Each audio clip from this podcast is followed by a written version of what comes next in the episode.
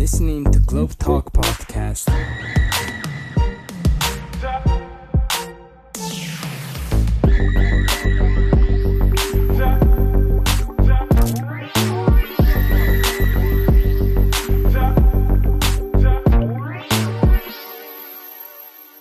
Buonasera a tutte, a tutti, eh, per questo terzo Globe Talk per saperne di più.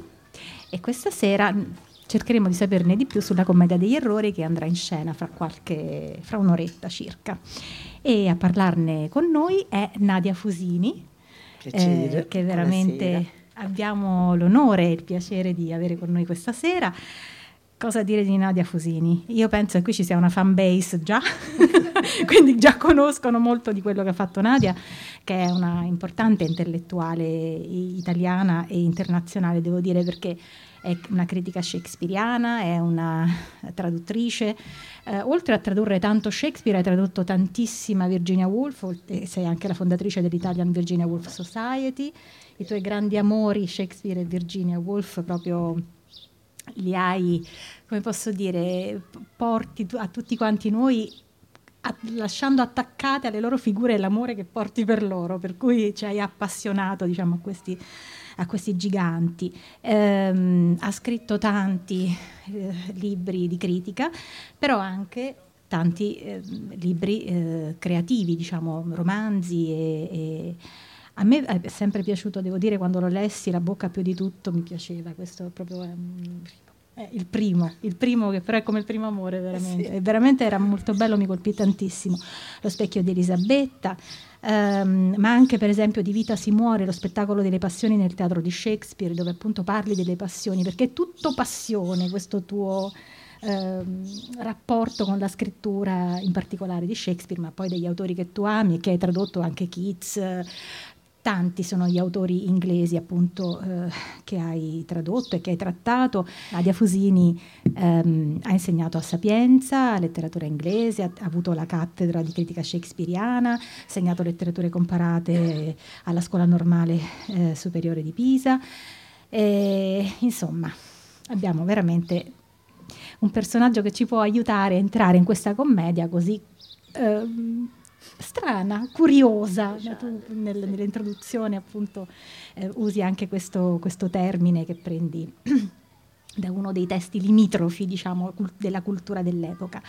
E, ehm, allora, che cosa vogliamo dire di questa uh, commedia del, che, raddoppia continuamente eh, i personaggi, che ha uno specchio al suo centro, per così dire, no? Eh, ci dici qualcosa? Beh, io eh, prima di venire qua mi sono documentata su una parola che ho visto che è stata che si è eh, attestata, accreditata anche dall'Accademia della Crusca, e cioè la parola spoilerare. Sapete che si dice? allora, io non sono qui per spoilerare, cioè eh, eh, no, togliere il gusto e la sorpresa di quello che vedrete. Allora pensavo, che cosa posso dire? Non posso dire la trama perché sennò eh, vi tolgo il piacere, perché una, uno dei piaceri di questa, di questa, commedia è proprio costruito da una trama no, che, eh, eh, che, gioca il titolo, no? la commedia degli errori. No? E tra l'altro già qui mi fermerei un attimo sul titolo, la commedia degli errori, The Comedy of Errors. È, è, è singolare che Shakespeare usi il termine error, non mistake, no? Cioè error ha una radice latina, no?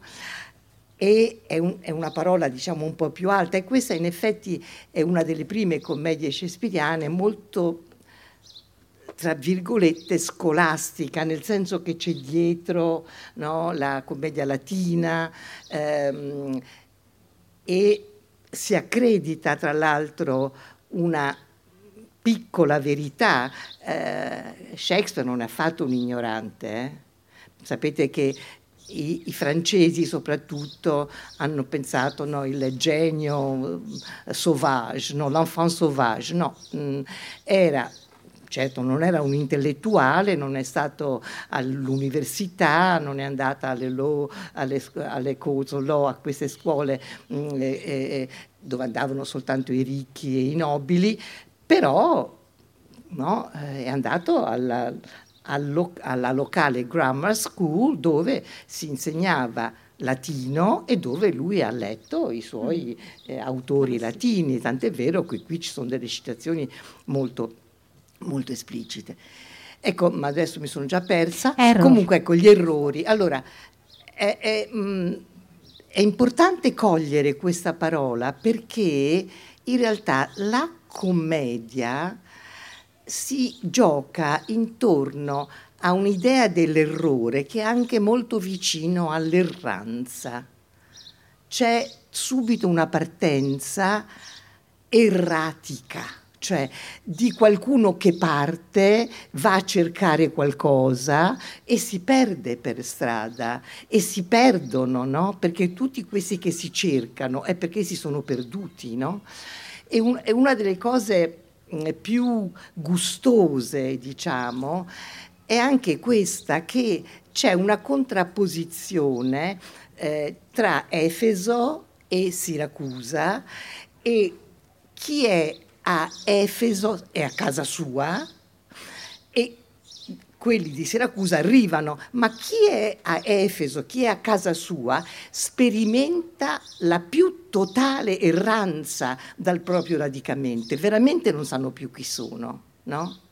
perché eh, sono certo. loro che sono portati via dalla loro casa, no? Perché quello che arriva è stupito, dice ma guarda come mi trattano bene, guarda questa mi invita a casa, ma invece quello che è di lì si sente rifiutato, no? Cioè c'è un rovesciamento delle parti che è molto interessante, perché mm, vedete c'è una cosa che Shakespeare può fare riferimento a delle fonti, appunto i Menecmi in questo caso, però lui trasforma sempre tutto, trasforma sempre tutto, la sua creatività è immensa e quando anche tocca del, del materiale che è già lì, già a disposizione, poi fa delle, delle mosse per cui rinnova no?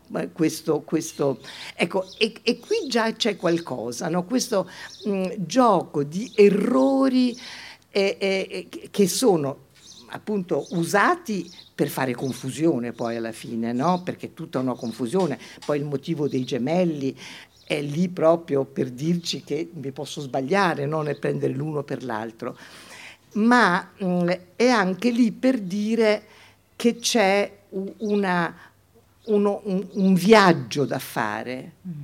per ritrovarsi.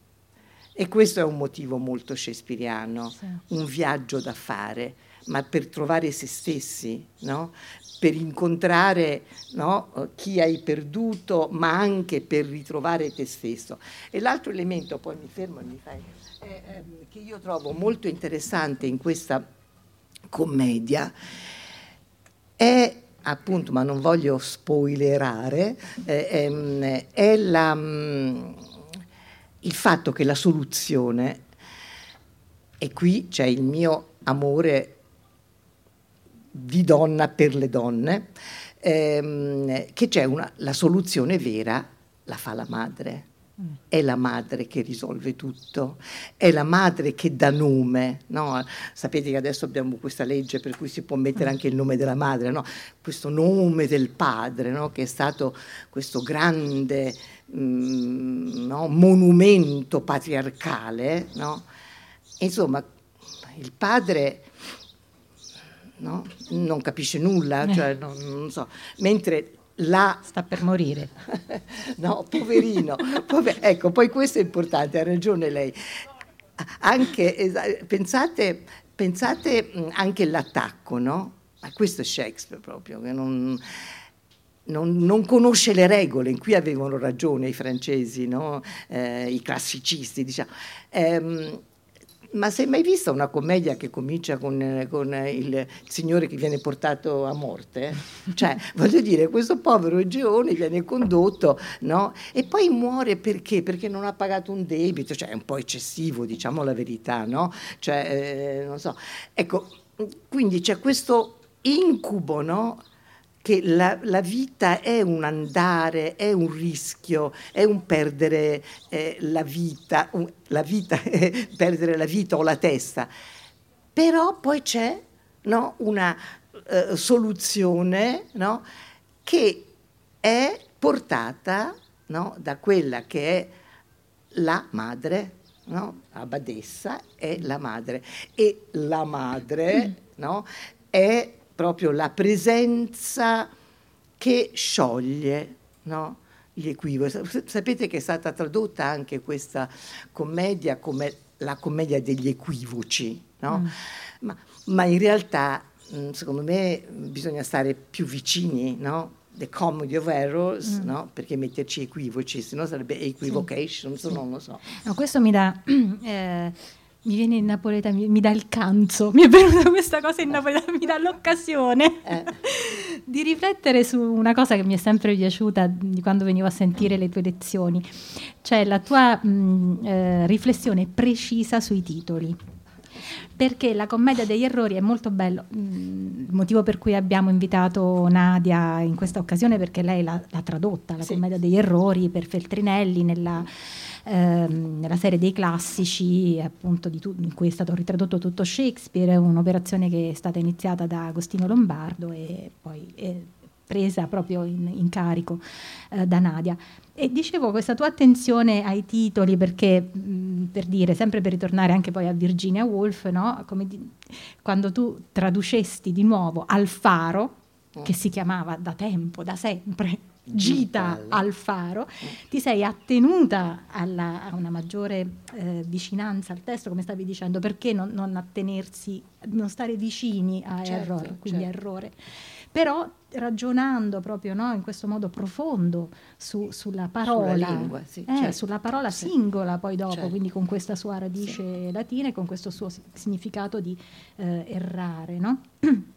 quindi io ti volevo anche chiedere una cosa, perché appunto come dicevi Shakespeare non era proprio a digiuno dei classici, li avrà studiati nella Grammar School, i Menecmi di Plauto sicuramente, però c'è un modo di far ridere che è diverso no? Fra, sì, rispetto Shakespeare inaugura un nuovo modo un modo moderno di ridere e tu ne parli anche nella tua introduzione oltre ad aver riflettuto su, tante volte su questo cioè la risata di, un po' eh, se vogliamo anche a volte un po' sguaiata eh, degli antichi eh, che si collegano anche a un erotismo come posso dire, così squadernato, no? eh, invece in, in, Shakespeare, anche quando si collega comunque al rapporto tra uomo e donna, è di tipo mm. diverso, no? sì, proprio sì, perché lui studia diversamente le passioni. È vero, questo l'ho, l'ho sempre pensato. E, ehm, ho, ne ho molto discusso, eh, dovete sapere che io ho avuto un marito inglese che era un uomo molto molto colto e molto simpatico e molto ironico.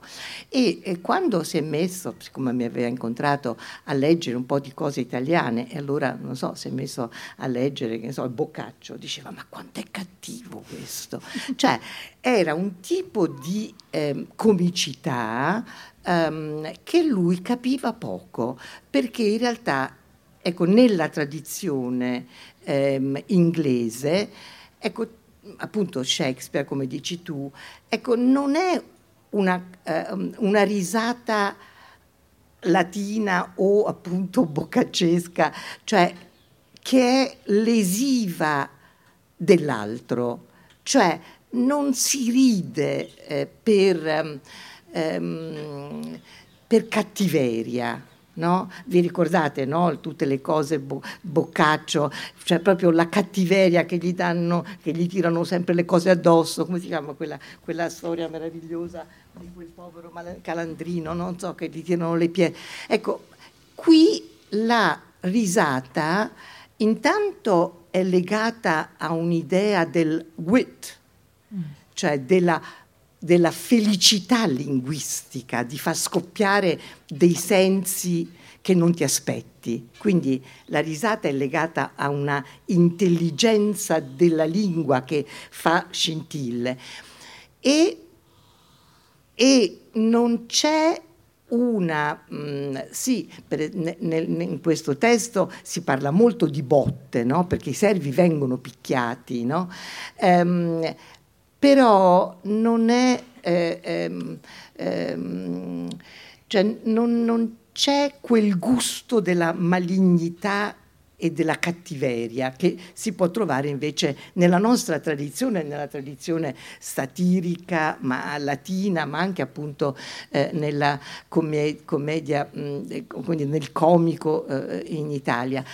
Un'altra cosa che secondo me è molto, è molto importante appunto e, questa commedia, in questa commedia c'è, come dire, um, il, la figu- dire, l'idea della, eh, di una relazione all'altro che può essere anche violenta, ma che alla fine, eh, ehm, come dire, non, è, non vuole veramente escludere ed eliminare l'altro, cioè in qualche modo si sa quella cosa che poi Shakespeare dirà no, nelle, nelle pene d'amore perdute che society is the happiness of life, cioè stare insieme è la felicità, non bisogna picchiarsi, non bisogna farsi del male, perché questo è un elemento distruttivo che distrugge non soltanto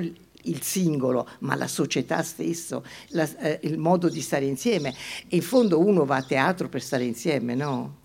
Cioè, mh, mm, è per godere insieme, no? Eh, certo, del bene e anche del male, perché poi nella vita ci sono tutti e due, però ci sarà un modo per prendere il male che non faccia troppo male, non so, cioè, che, che, che si possa risolvere appunto anche in una risata che allarga, no? non, in una, non in, in una risata denigratoria.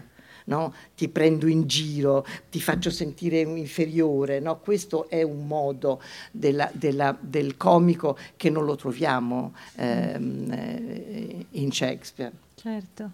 Io non so se c'è qualcuno che vuole fare qualche domanda, perché io, diciamo, lascio eh, sereno il, la, serena la audience, perché altrimenti posso andare avanti. Forse io. volevo dire un'altra mm, cosa, dai. visto che siamo... Eh, eh, ecco, mh, mm, mi fa molto piacere di, di parlare prima dello spettacolo.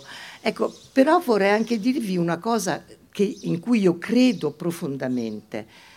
Io leggo Shakespeare, io traduco Shakespeare, io insegno Shakespeare, ma è un'altra cosa rispetto a, ad avere l'esperienza del teatro. Ecco, qui c'è un, una, come dire, il medium conta, no? Il medium è fondamentale e naturalmente noi dobbiamo ricordare che Shakespeare non scriveva i libri che, in cui noi lo leggiamo. Eh? Ecco, erano dei testi, dei copioni che qualsiasi attore poteva incepparsi, si dimenticava una parola, ne usava un'altra, figuriamoci, no?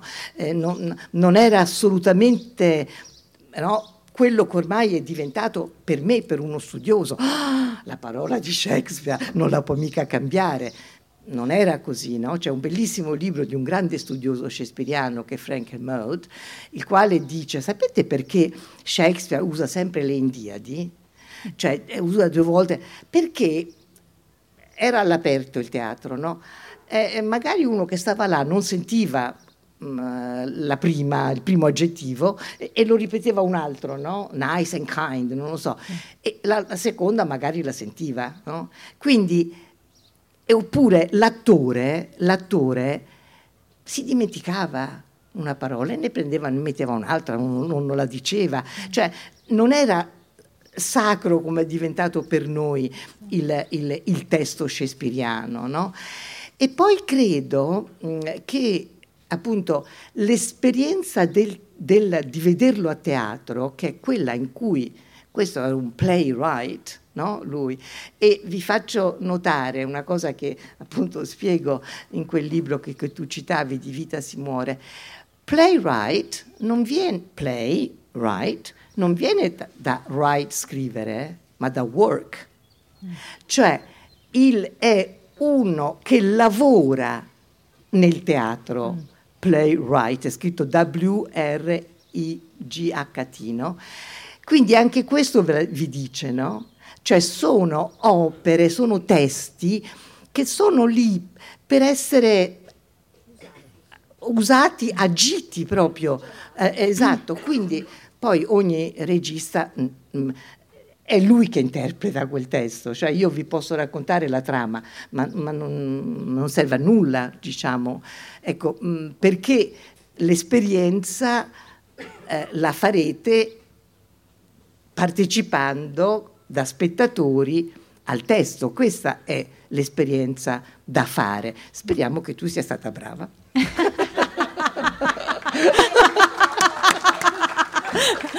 Beh, tranquilla, eh, no. no. No, no, no pressure. Infatti una delle cose più belle, devo dire, sì, è vero, è, è verissimo quello che tu dici, questo incontro con la scrittura shakespeariana può avvenire in tanti modi, no? Mm. dipende dal medium naturalmente, certo. eh, perciò a me piace proprio definirla una scrittura intermediale, perché è una scrittura fluida che ne attraversa tanti di, di mezzi. Certo.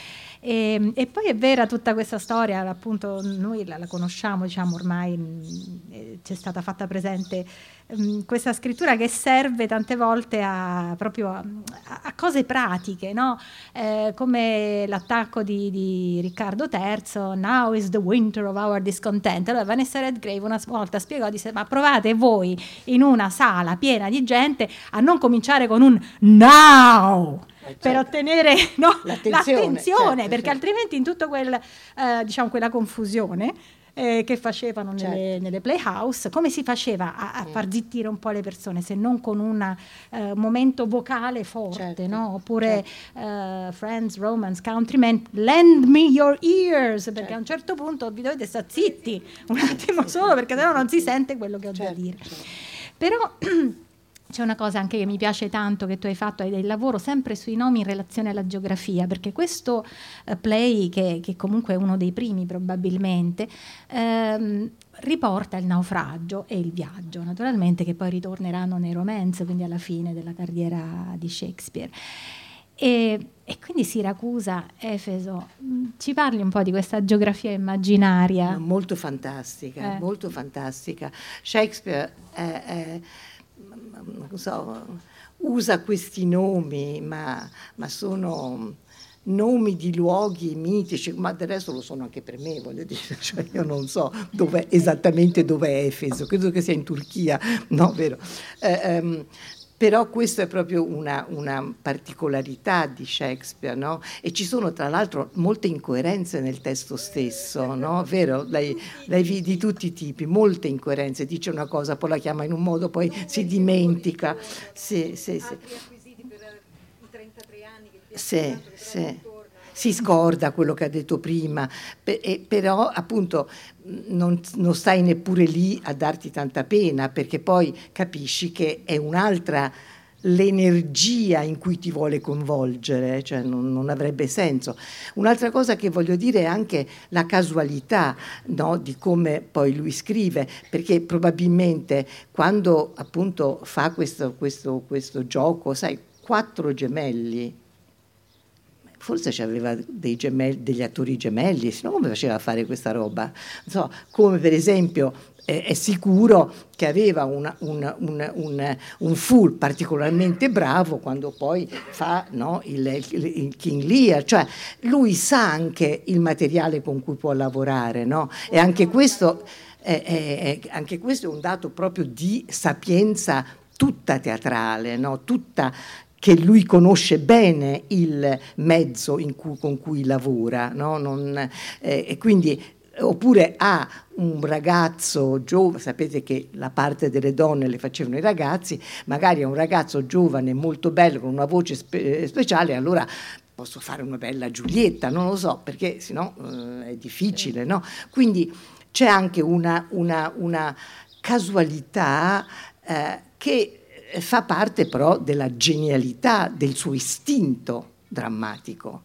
c'è proprio un istinto drammatico, cioè ha una, una insomma, um, sono una fan, come vedete, assoluta di Shakespeare, però voglio dire, è proprio vero, cioè non si può non notare questo.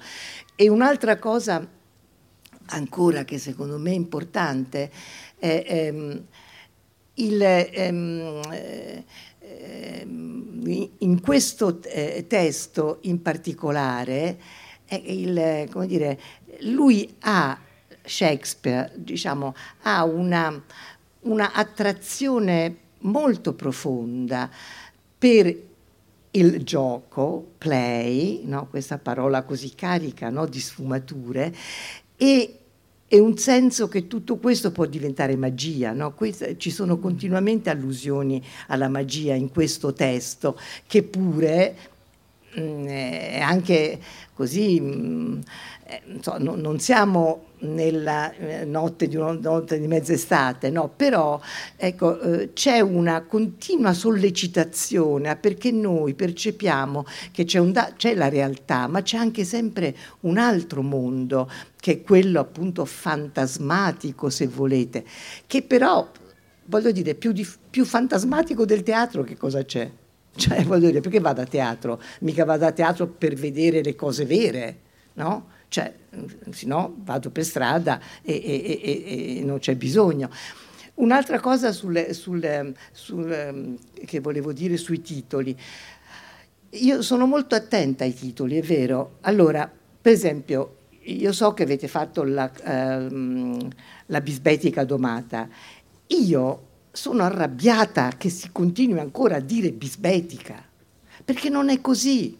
The Merry Wives of Windsor. Chi l'ha detto bisbetica? Ma le, quale immaginazione?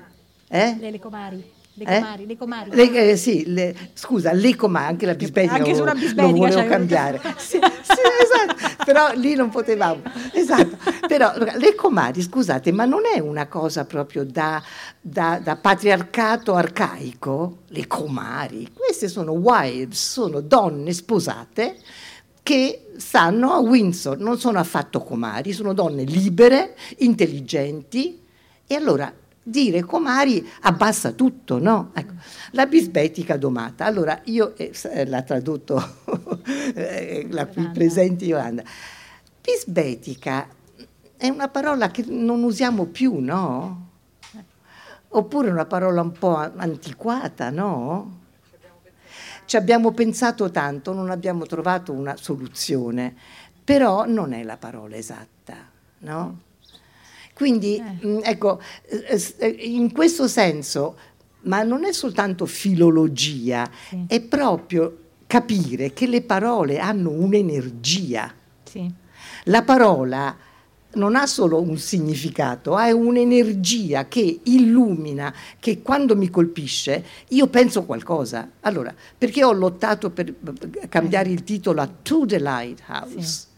Perché se la, non è che siamo al cinema, no? che uno cambia il titolo, no? perché al cinema succede, no? quando fanno il doppiaggio cambiano i titoli perché vogliono vendere una macchina industriale, non so. Ma qui voglio dire, To the Lighthouse non dice gita al faro. Tra l'altro lei lo spiega, dice questa è una elegy to the lighthouse, quindi è un dativo, non è un movimento al luogo, non è un moto al luogo. Allora, perché ti devo vendere un libro illudendoti che c'è una trama che si va tutti in gita al faro. Non è vero, questo è un libro senza, senza un tema, tra l'altro. No? Lei sì, ehm, adesso non voglio parlare però No, di, no, no, ma mi piace tantissimo perché guarda, eh. quando tu facesti questa spiegazione, mi ricordo ancora in, in aula c'era pure Agostino Lombardo e la facesti al tuo modo, camminando e tenendoti questi capelli che ogni tanto li, li, li, tenevi su con una penna, poi li scioglievi, quindi noi eravamo tutti là così ah, un, po', un, po', innamorati, diciamo. Però insomma è verissimo, solo che per, è vero questa cosa che tu dici ed è importantissima, ci vuole un'energia e una passione per modificare quelle che sono delle consuetudini di traduzione dentro una cultura, mm. no? quella italiana. Mm eh, che solo una, un personaggio come te può avere. Noi possiamo averti come modello e, cer- e sperare di avere la tua energia e la tua passione veramente per riuscire a modificare queste cose che necessitano di Sì, essere sì, modificate e veramente con questo ti ringraziamo e vorrei veramente un, un applauso calorosissimo a Nadia con un veramente immenso ringraziamento per la tua generosità. Grazie, grazie, grazie Nadia Fusini. Grazie e noi ci vediamo per il quarto Globe Talk il 3 agosto con Viola Papetti su ehm, Sogno di una notte di mezz'estate. A presto. You are listening to Globe Talk Podcast. Stop.